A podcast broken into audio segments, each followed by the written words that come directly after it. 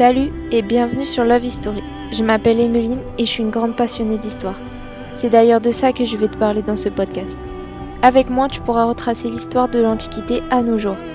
Tu retrouveras les plus grands personnages mais aussi des événements qui ont permis de changer notre monde.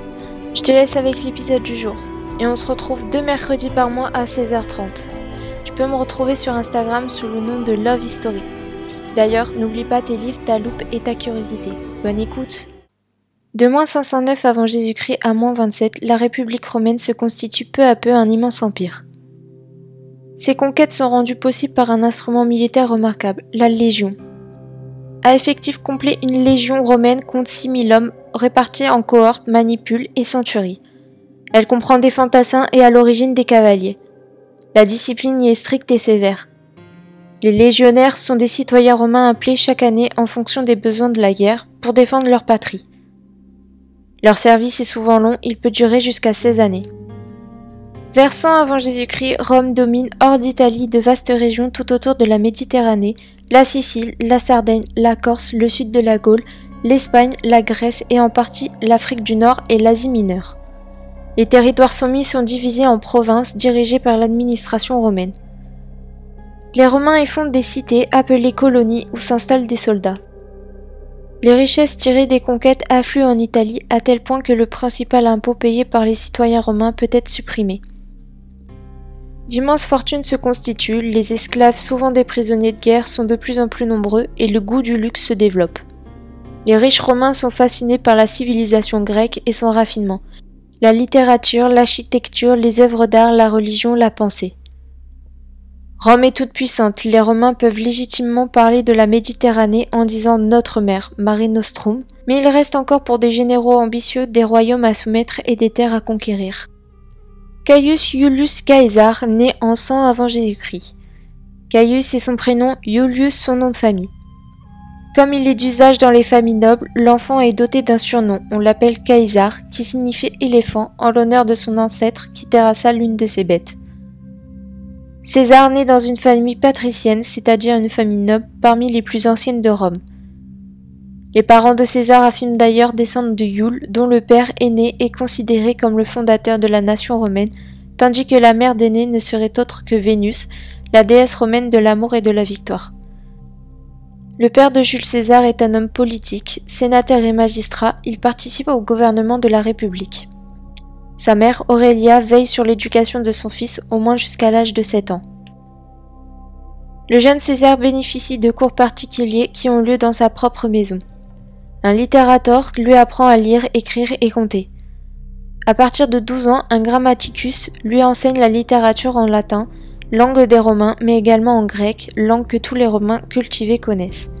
À partir de 16 ans, les études du jeune César sont orientées afin qu'il puisse suivre la voie de son père dans la carrière politique. Il lui faut apprendre à parler en public et en particulier à convaincre les gens sur le forum. Il étudie donc attentivement la rhétorique, l'art de maîtriser la parole. À côté de cet enseignement intellectuel poussé, il reçoit également une formation militaire. Il s'initie aux techniques de combat, mais aussi à la tactique et à la stratégie. Il sera un parfait athlète, pratiquant aussi bien l'équitation que l'athlétisme ou la natation. À la mort de son père en 86, Jules César est âgé de 14 ans. Il doit faire face avec sa famille aux troubles politiques qui secouent la République. Alors que les nouveaux territoires conquis hors d'Italie restent instables, les inégalités entre les riches et les pauvres augmentent dans le pays. Deux tendances s'opposent, le Parti populaire qui préconise une distribution de terres aux pauvres et le Parti aristocratique qui protège les privilèges des citoyens riches. Alors que Jules César et sa famille sont liés à Marius, chef du Parti populaire, celui-ci meurt en 86, laissant Sylla à la tête du parti aristocratique, maître absolu de Rome de 82 à 79. Jules César connaît alors de graves problèmes financiers et il quitte Rome pour faire son service militaire en Asie mineure et dans les Y. Âgé d'une vingtaine d'années, il en profite pour suivre à l'étranger les cours de professeurs renommés. César ne revient à Rome qu'en 78 à la mort de Sylla. Le cursus honorum est l'ensemble des fonctions que les magistrats, élus pour un an par les hommes citoyens romains, exercent successivement au sein du gouvernement de la République. Les coesteurs s'occupent des finances et du trésor de Rome. Les tribuns sont les magistrats de la plèbe, la population libre la moins riche et la moins considérée, dont ils défendent les droits et les intérêts. Un patricien ne peut exercer cette magistrature puisqu'il n'appartient pas à la plèbe. Les édiles entretiennent les rues, les bâtiments publics et surveillent les marchés. Les prêteurs rendent la justice. Au sommet de la hiérarchie, on trouve les deux consuls élus parmi les sénateurs candidats. Ils sont en quelque sorte pendant un an les présidents de la République romaine. Ils commandent aussi les armées. Il faut suivre le cursus honorum dans l'ordre avant de pouvoir accéder au consulat. Les anciens magistrats sont membres du Sénat à vie. Jules César entreprend une carrière politique dans le Parti populaire à l'approche de sa 30e année. Il entame le cursus honorum qui va lui permettre d'exercer d'importantes fonctions publiques et d'entrer au Sénat. En 69, élu quaesteur, il se rapproche de Pompée qui domine la vie politique à Rome depuis la mort de Sylla et qui a été consul l'année précédente. Quelque temps plus tard, il devient même son gendre. En 65, il est édile et devient populaire en organisant à ses frais des combats de gladiateurs très appréciés par les Romains. Élu grand pontife en 63, Jules César devient le chef des prêtres de la religion romaine et exerce ainsi une forte influence morale sur le peuple romain. En 62, il est prêteur, puis en 61, il devient gouverneur en Espagne. Les campagnes électorales de Jules César, très coûteuses, sont financées par le richissime Crassus, ancien fidèle de Sylla, celui qui réprima en 72-71 la révolte d'esclaves dirigée par Spartacus. Soutenir César est pour Crassus un moyen d'équilibrer l'influence de Pompée avec qui il partage le consulat. Finalement, les trois hommes s'entendent et s'entraident. César apporte le soutien du Parti populaire et son prestige religieux, Pompée la gloire militaire et Crassus l'argent. Pour consolider l'alliance, Pompée épouse Iulia, la fille de César.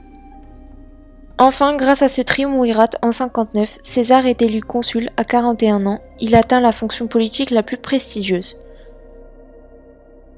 Maître de la République romaine pendant un an, César fait distribuer des terres en Italie aux anciens soldats de Pompée et aux citoyens pauvres.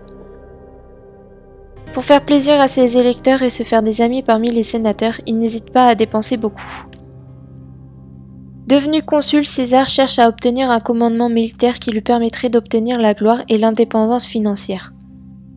Une conquête enrichit le conquérant grâce au butin et aux prisonniers vendus comme esclaves. Jules César choisit d'achever la conquête des Gaules. Les Romains sont déjà installés dans le sud du pays, en Provence et autour de la ville de Narbonne. Ils connaissent le point faible des Gaulois. Malgré une culture commune, ces derniers sont divisés en une soixantaine de peuples indépendants. Tous veulent préserver leur liberté, mais quelques-uns essaient de dominer leurs voisins, tandis que d'autres s'allient aux Romains.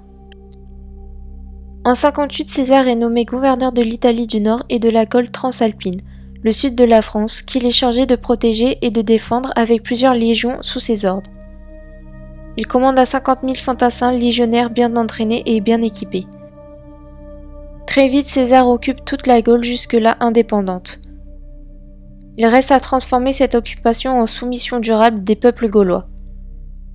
Il lui faut au total six années de guerre durant lesquelles révoltes et expéditions punitives se succèdent.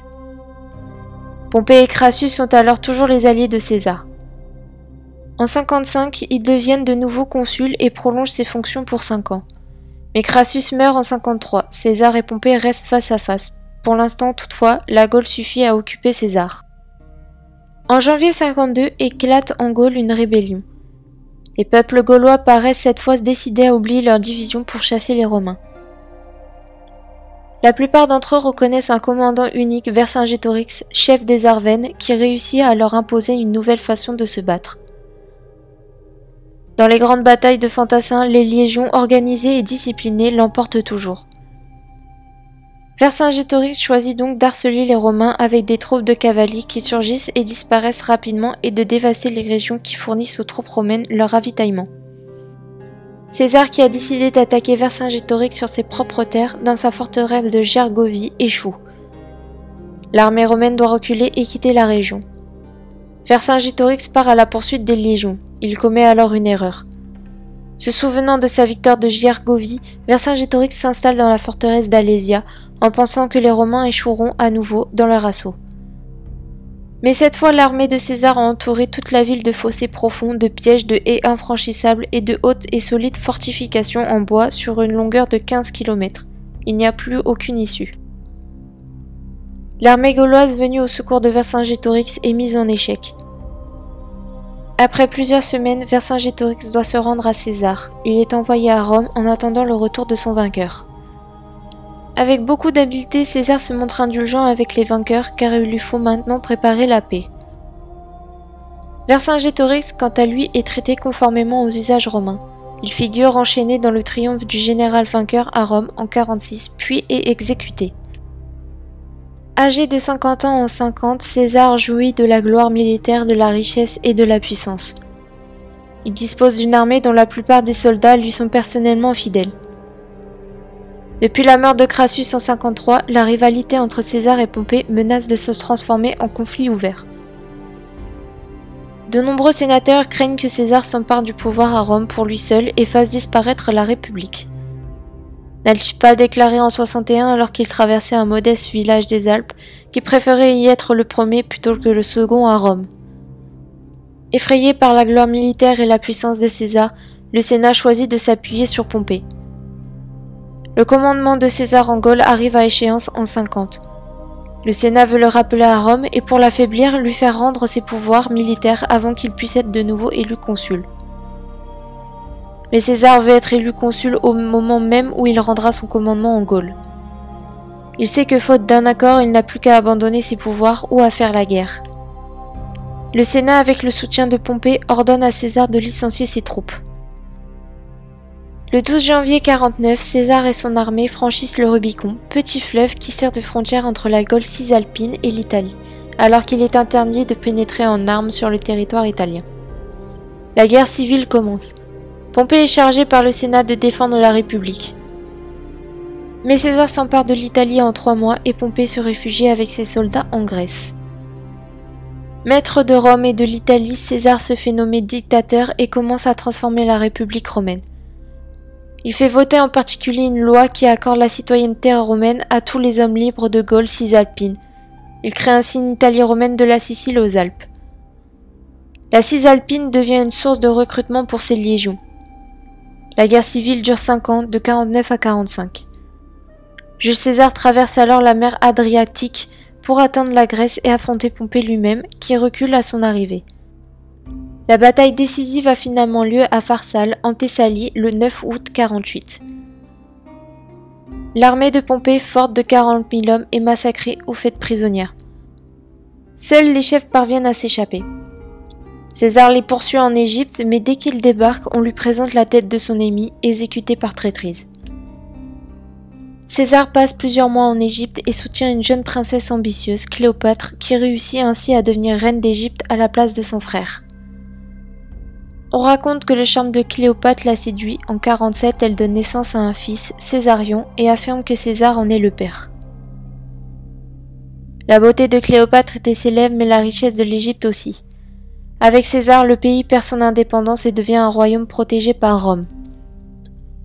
Ayant dû combattre un allié des Pompéiens, le roi du Pont, en Asie mineure, il l'emporte après quelques heures d'un combat éclair et envoie à Rome ce message très court mais plein d'orgueil. Je suis venu, j'ai vu, j'ai vaincu. Weni Widi Wiki.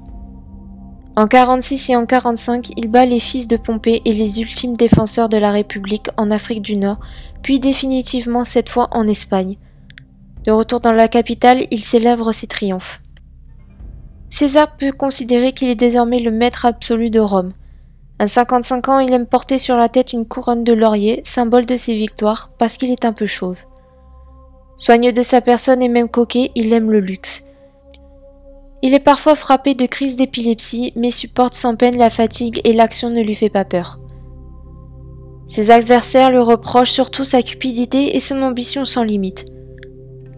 Il est sûr de son destin et croit à une protection extraordinaire qui l'aide dans tout ce qu'il fait et réussit. Grand travailleur, il s'entoure aussi avec soin d'adjoints compétents et efficaces. Il sait préparer des textes de loi, mettre au point des réformes, gouverner un État. Ses qualités lui sont utiles car il finit par tenir entre ses mains presque tous les pouvoirs de la République. Il devient consul plusieurs fois de suite, puis pour dix ans, au lieu d'une seule année normalement. Il est dictateur à plusieurs reprises, puis pour toute la vie, au lieu de six mois seulement. Il est consul et dictateur à la fois, ce qui en principe est impossible. Il peut empêcher le vote des lois qui ne lui plaisent pas, sélectionner les candidats qui se présentent aux élections, nommer des nouveaux sénateurs et des consuls qu'il choisit lui-même, déclarer la guerre ou faire la paix. Il a sous ses ordres toutes les légions, il dirige les finances, Devenu l'homme le plus riche du monde romain, il contrôle absolument tout. De plus, César est populaire et prend soin de le rester. Il offre toujours au peuple des combats de gladiateurs, il a aussi l'habileté de ne pas inquiéter les anciens alliés de Pompée. César utilise son pouvoir pour réaliser des réformes.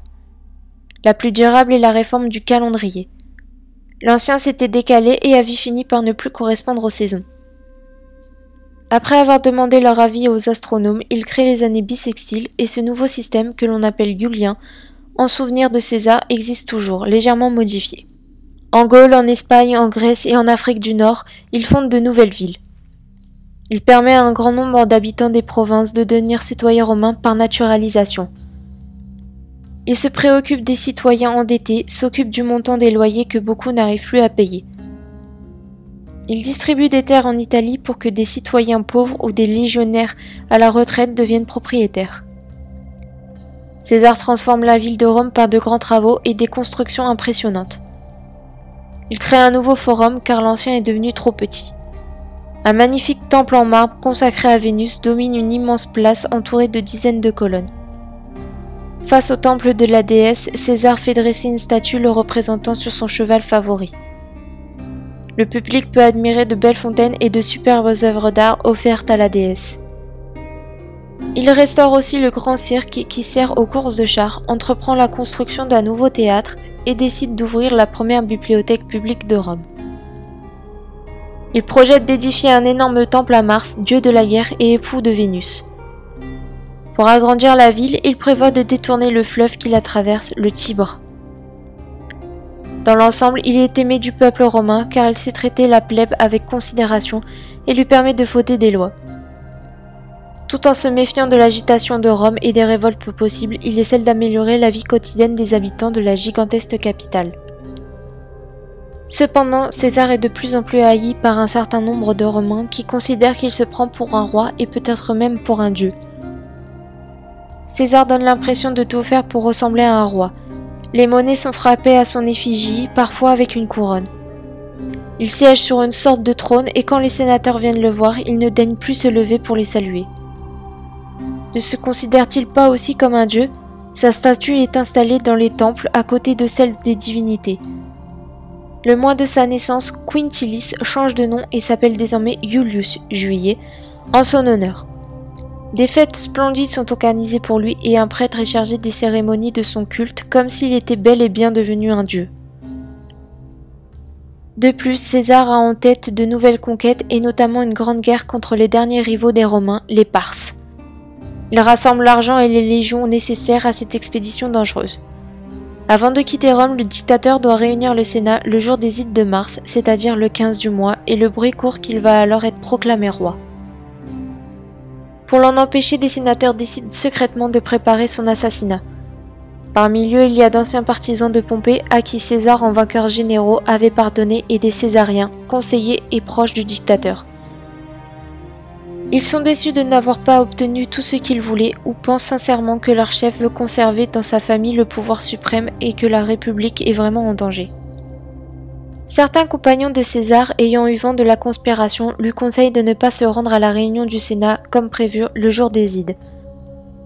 L'un d'entre eux, le matin même, lui remet un message qui dénonce tous les détails de la conjuration. Mais le dictateur n'a plus le temps de le lire et il entre dans la salle où les sénateurs sont déjà présents. Sans attendre, les conjurés qui portent des poignards dissimulés sur leurs vêtements entourent César. L'un d'entre eux donne le signal prévu. Ils se précipitent alors sur lui pour le frapper de leurs armes. En effet, quelqu'un s'est arrangé pour retenir Antoine, son plus fidèle adjoint, hors de la salle de réunion. Effrayés, paniqués même, les partisans du dictateur et les sénateurs qui n'étaient au courant de rien s'enfuient dans la confusion la plus totale. Les conspirateurs peuvent sans risque achever leur victime. César, voyant que Brutus s'avance lui aussi pour le poignarder, a juste le temps de prononcer ces quelques mots qui restent bien mystérieux.